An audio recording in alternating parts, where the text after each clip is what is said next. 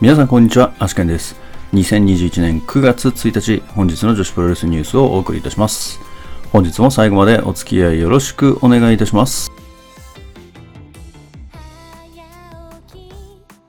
それでは本日もニューストピックスから参りたいと思います。えーまずはですね、東京女子プロレスから、えー、前海未来選手の契約終了に関するお知らせということで、えー前海未来選手ですけれども、東京女子プロレスとの専属契約を8月末日をもって、えー終了したというふうにお知らせ出ておりますと。で、え今後の活動に関しては新たな環境で自分なりに頑張ってみたいという申し出があったというところですね。で、ラストの試合は9月4日板橋グリーンホール大会ですね。えこちらが東京女子プロレスでのラストの試合となるということですね。え続きまして、アクトレスガールズから、えー本間多恵選手に関するご報告ということでですね、えー本間多恵選手ですけれども、先日あの、膝の怪我からですね、復帰したばかりですけれども、えー右膝前十字靭帯再建手術を行うということでですね、えー2021年9月12日より欠場に入るということですね。続きまして、仙台ガールズです。えー9月12日、名古屋中スポーツセンター大会の対戦カードセミファイナルが決定しております。えタクマッチ、岩田美香、岡ゆりか組 VS 響きアンドラス宮城組となっております。え続きまして、えー佐渡島プロレスですね。えこちらの対戦カードが決定しております。えータッグマッチ、アジャコング松本博代組 VS 橋本千尋岩田美香組となっております。続きまして、アイスリボン9月18日、後楽園ホール大会の全対戦カードが決定しております。まず第1試合、8人タッグマッチ、チェリー、トトロ、サツキ、バニー、及川、ヤッピー組 VS 青野美久、朝日、夏美、サラン組。第2試合シングルマッチ、アジャコング VS 真城祐希、ウィズ山下里奈藤田茜。第3試合、IW19 選手権試合、王者星ハムコ VS 挑戦者遥かつくし。第4試合タッグマッチ、宮城もち藤田茜組 VS 阿野沙織鈴木鈴組。第5試合、ファンタスト IC 選手権試合、王者山下里奈 VS 挑戦者テクラ。第6試合、インターナショナルリボンタック選手権試合、王者セラリサ、雪ひまや組 VS 挑戦者ラム会長、尾崎舞香組。第7試合、IC クロスインフィニティ選手権試合、王者藤本司 VS 挑戦者星伊吹となっております。続きまして、10月11日、後楽園ホールで行われます、極悪祭りですね。こちらの対戦カードが2つ決定しております。まずシングルマッチ、伊藤薫 VS 宝山愛。8人タッグマッチ、長代千草いろは匠、小倉由美、長堀風組 VS ダンプ松本、ザップ、旧姓広田桜、サソリ組となっております。続きまして、スターダムです。えー9月4日、5日、新日本プロレスの、メットライフドームですね。こちらにスターダムの、ダークマッチが行われることが決定しておりますけれども、そちらのカードが決定しております。まず9月4日は、えタッグマッチ、マイカレディーシー組 VS 渡辺桃上谷さや組。え9月5日は、スペシャルタッグマッチ、ジュリア首里組 VS 渡辺桃上谷さや組となっております。続きまして、グレート9月11日ですね、アゼリア大賞大会の対戦カードが決定しております。えータッグマッチ、宮城美智子、花園桃香組 VS ハイビスカスミー、ドレイク森松組となっております。それでは本日の試合結果に参りたいと思います。えまずはこれがプロレスからです。え本日これがプロレスでは、えー対戦カード2試合ありますね。えまずは、サエ VS 花園桃香からです。こちら9分33秒サイコパスクラッチカッコ仮で、えー花園桃香選手の勝利となっております。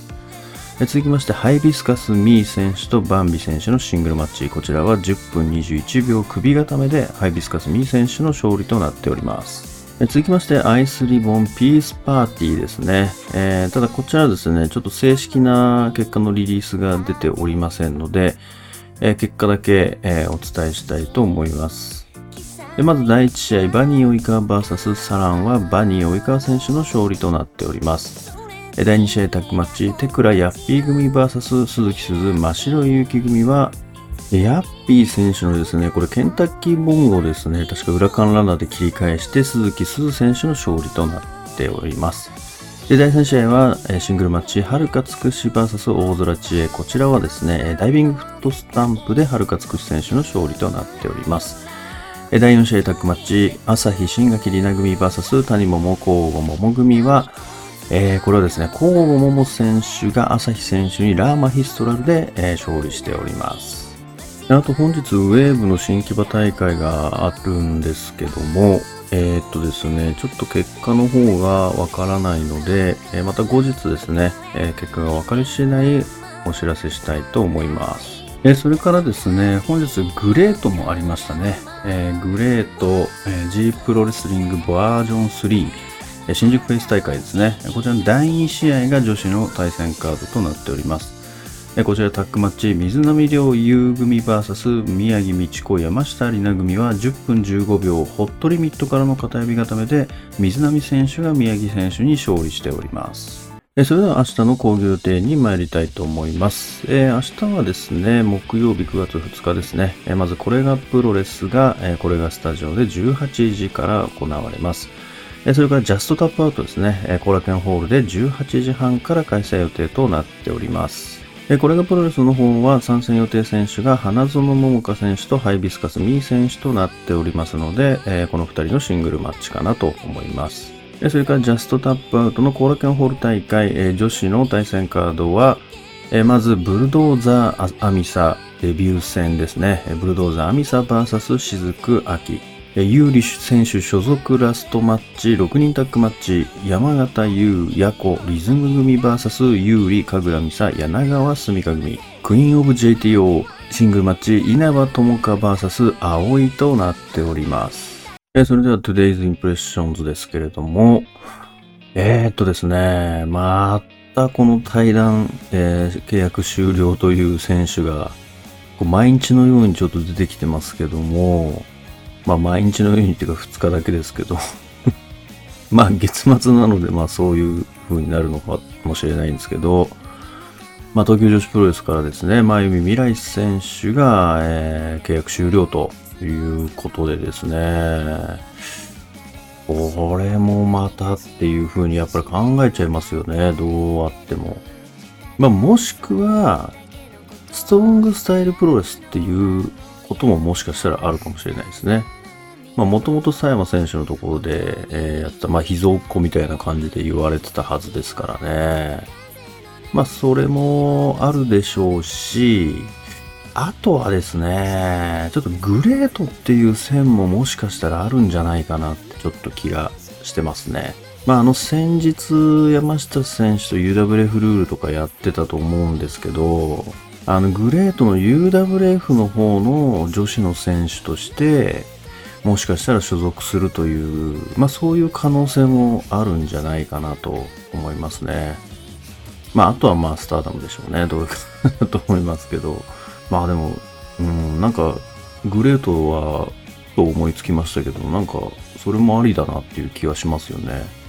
確か UWF の女子選手なんか募集というか、まあ、我こそはという人いませんかみたいなことを言ってたような気がするので、もしかしたらそうかもしれないですよね。まあ、プロレスの方は、まあ、宮城さんがいますから、まあ、UWF の方ですね。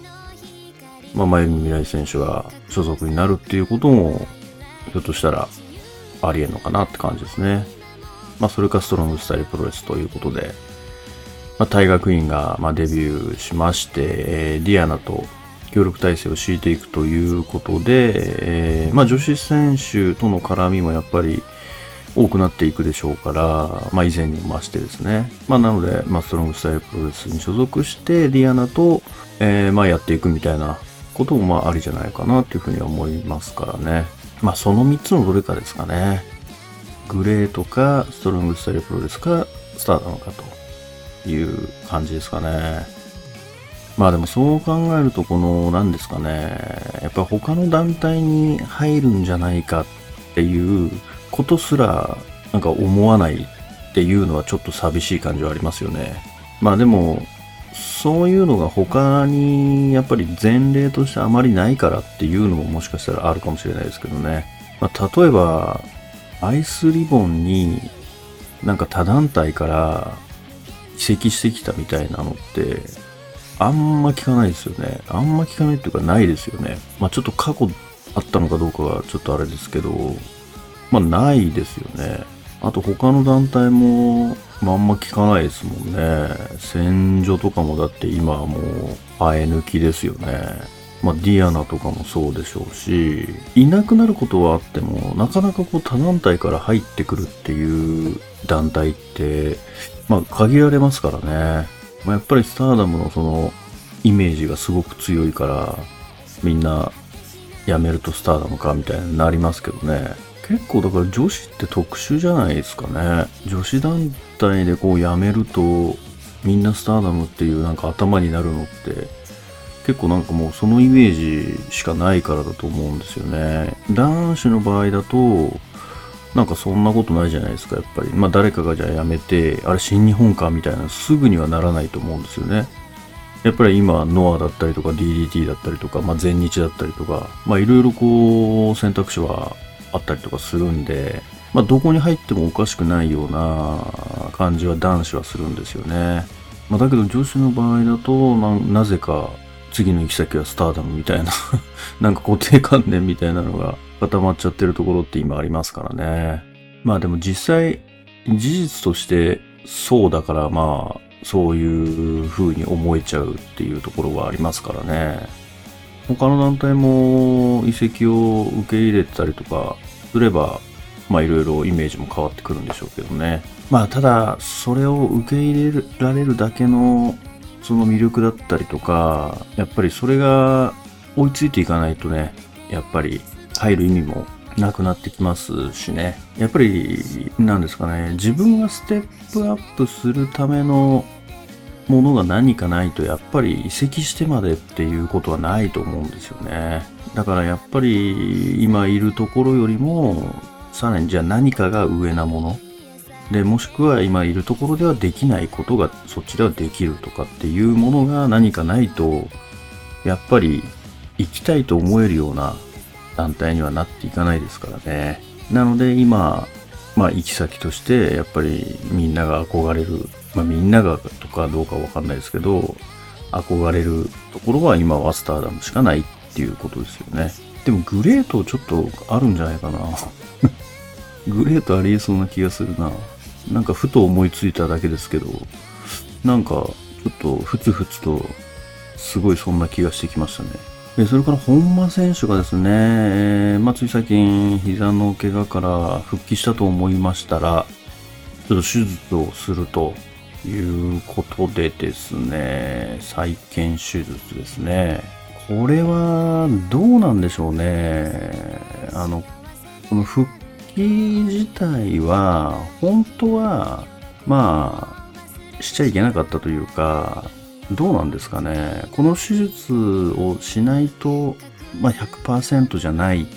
ていうことだったんですかね。もしかしたら。あだからこれは別になんか復帰して、ちょっと悪化してとかじゃなくて、おそらく計画的なものだったのかなっていう気はちょっとしますよね。だ本来、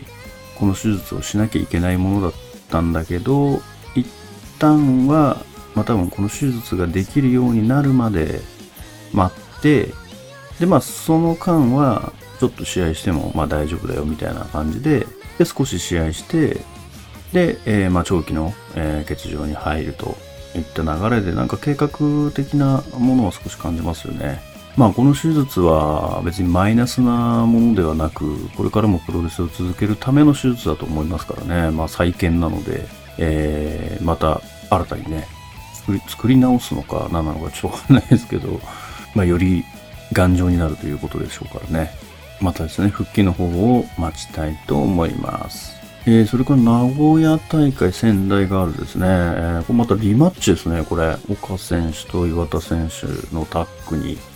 えー響き宮城組ということで、全く同じカードですね、この間の宮軍のカードと。やっぱりこの岩田選手と響き宮城組、この二人の因縁というのはま続いていくんでしょうね。これ響選手はまあ辞めたと思いますけども、まあベラス。これ、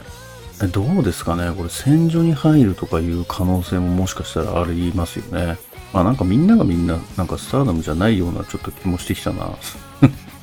なんとなくそんな気もしてきましたね。まあでもなんかいろいろなパターン考えられますね。でも戦場も響選手来たら嬉しいんじゃないですかね。これなんだかんだで。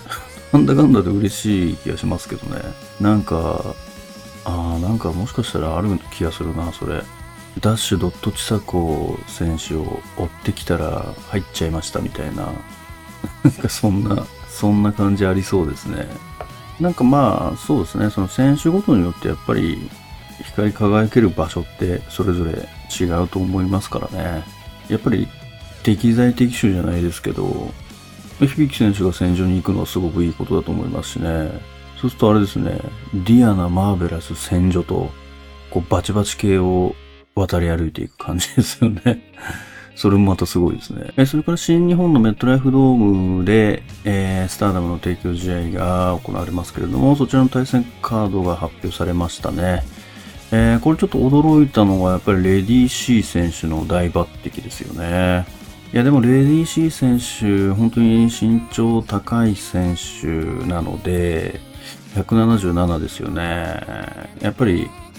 その、まあ、男子のプロレスを見ているようなファンにとっては、やっぱり大きい選手っていうのは、結構目を引きつけるものがあるんじゃないかなと思いますからね。まあ、なかなかいい人選だと思いますよね。で、あと両日ですね、渡辺桃選手と上谷沙耶選手が出るということでですね、もう上谷選手に関してはもうフェニックススプラッシュ要因ですよね。もう完全に、完全にフェニックススプラッシュ要因ですよね。まあ、あれ出せば、はっきり言って食いつきますよね。いや、いそうですね。だからいい人選ですね。で、まあ今はね、あのー、まあ注目というか、マスターダムの中でも結構されてるような感じもありますけど、マイカ選手ということで、これはいいんじゃないですかね。まあそれからね、もう5日の方は、えー、アリカバですね。アリカバと渡辺桃選手と上谷選手と。ということで、まあこれもね、もう、アリカバに関してはもう鉄板ですから、もう、まず入場で見せられる。で、試合で見せられる。もう、なんですかね。この2人しかいないでしょって感じですよね。えー、それから今日はですね、ピースパの方を、えー、オンラインで視聴しましてですね、と、そうですね、第3試合のですね、やっぱりつくし選手とこの大空知恵選手、このシングルマッチと、あと第4試合のこのダブルモモのタッグマッチですね。こちらを、まあ昨日、まあちょっと前からですね、まあ、注目の試合として見どころとして挙げてたと思うんですけど、いや、この2試合、すごい良かったですね、やっぱり。まあ、まず第3試合目、これ大空選手の、あの、大空選手のプロレスが非常にいいですよね。やっぱり。あの、何ですかね。何がいいんですかね。がむしゃらなところっていうんですかね。何ですかね。あと、思わぬところの返し技とか、ここ返すみたいなとことか、やっぱこう、ボリショイさんからこう受け継いでるものを脈々とね、あの、なんか感じますよ。ですごいなんか元気いっぱいだし、本当になんかフレッシュ感あふれるですね、すごいいいプロレスしますね。素晴らしかったと思いますよ。まあこれでもつく選手が相手だったからっていうのももしかしたらあるかもしれないですけど、すごい白熱した好勝負になりましたね。で、第4試合のこのダブルモモもですね、まあ、期待以上のワークをですね、見せて、いや、すごかったですね。やっぱり、そのフィニッシュにつなげていく、その最後の畳みかけだったりとか、まあ途中のですね、桃三昧だったりとか、あの二人のその魅力っていうのが、もうギュッと詰まったこのタッグマッチだったですね。もうだからもう本当朝日選手、あと新垣選手もいましたけど、もうちょっと、なんですかね、その影に隠れてしまったというか、もうダブルモモの独壇場だったなっていう気がしますね。いや、ほんと実に最後の畳みかけは良かったですね。谷桃選手が、まあ、背面からと、まあ、正面から、あの、それぞれ走馬灯をして、で、そこから候補選手のランワヒストラルにつなげる。いや、あの一連の動き素晴らしいですね。で、候補選手のドロップキックもまた素晴らしかったですし、いやー、で、谷桃選手はまあ2位をですね、メインに使っていく選手なんですけども、やっぱちょ、そこの、なんですかね、そのキャラクターというか、もうしっかり分かれてるし、すごい分かりやすい。で、谷選手のその膝もですね、非常に説得力あるものなので、まあ、本当にこの2人見てて楽しいですね。このタッグチームはすごくワクワクするチームですね。いや、AWG のタッグ戦すごい楽しみですね、これは。で、最後のあの投票ですね、ベストバウトのは、もう本当にメインが60%ぐらいだったかな。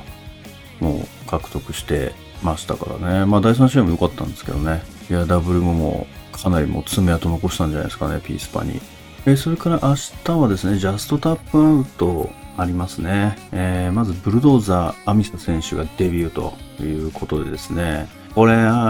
なんかずっと言おうかどうか迷ってたんですけど、このブルドーザー・アミサ選手って、実は以前マーベラスのプロテストに合格してた選手なんですよね。で、えー、まあデビューせぬまま、なんか多分辞めてしまったんでしょうかね。かなんかで、えー、で、ジャストアップアウトでまあ再起をかけてるっていうところだと思うんですね。で、明日いよいよデビューということですね。まあ、ということなので、多分マーベラスの方で多分基礎はしっかりしてたと思いますし、ジャストタップアウトでまたさらに、えー、しっかり育ててもらってると思いますから、多分、まあデビュー戦ですけど、結構いい感じの動きするんじゃないかなっていうふうに思ってますけどね。まあ、また一人デビューということで、本当ジャストタップアウトってデビューするスパンが短いというか、ほんと次から次へデビューさせますね。しかも、みんなちゃんとしっかり基礎できてるっていうね。いや、そこはすごいなと思いますけどね、純粋に。えそれから明日はですね、有利選手がジャストタップアウト所属ラストマッチということで、こちらの6人タッグマッチになってますけども、えー、まあパートナーはですね、同期のこれ3人ですかね。えー、神楽選手と柳川選手。で、まあ、有利選手、これがラスト、ジャストタップとラストとなりまして、えー、まあ、他の団体に移籍するということはもうすでに発表されてますから、まあ実際、まあどこ行くのかとかはまあ言わないと思いますけどもね、ここで、ここでは。まあ見たことない方は、ちょっと一回見といてもいいんじゃないかなと思いますね。どんな選手なのか。えそれからですね、この青井選手、スーパールーキー、無敗の青井選手が一気にですね、ここまで駆け上ってきましたけども、ついにもう手の届く射程範囲にまで入ってきましたね。稲葉選手のクイーン・オブ・ JTO をこのまま無敗のままもぎ取るのか、それとも稲葉選手がその花をへし折るのかというところでですね、この試合もめちゃくちゃ楽しみですけどね。ちょっと明日はだからジャストアップアウトとしてこの女子の試合、まあそれぞれ、まあ、テーマがありますからね。これはなかなかいい感じのカードになってると思いますかね。これ明日あれかな、ニコプロでやるのかな、ペーパービュー。まあちょっとやるならこれ見たいですね、明日。あ、ジャストアップアウトやりますね、明日。ああ、よかった。ペーパービューでやりますね。2000ポイントみたいですね。2000円ですね。あ、でも安いですね。前確か3000円とかだったような気がするんですよね。もう2000円で見れるなら全然明日ちょっとこれ見たいと思います。速報はできたらしますね。それでは本日の女子プロレスニュースはここまでとしたいと思います。もしこのニュースが良かったと思いましたら高評価をお願いいたします。また毎日ニュースの方更新しておりますので、ぜひチャンネル登録の方もよろしくお願いいたします。それではまた明日最後までお付き合いいただきましてありがとうございました。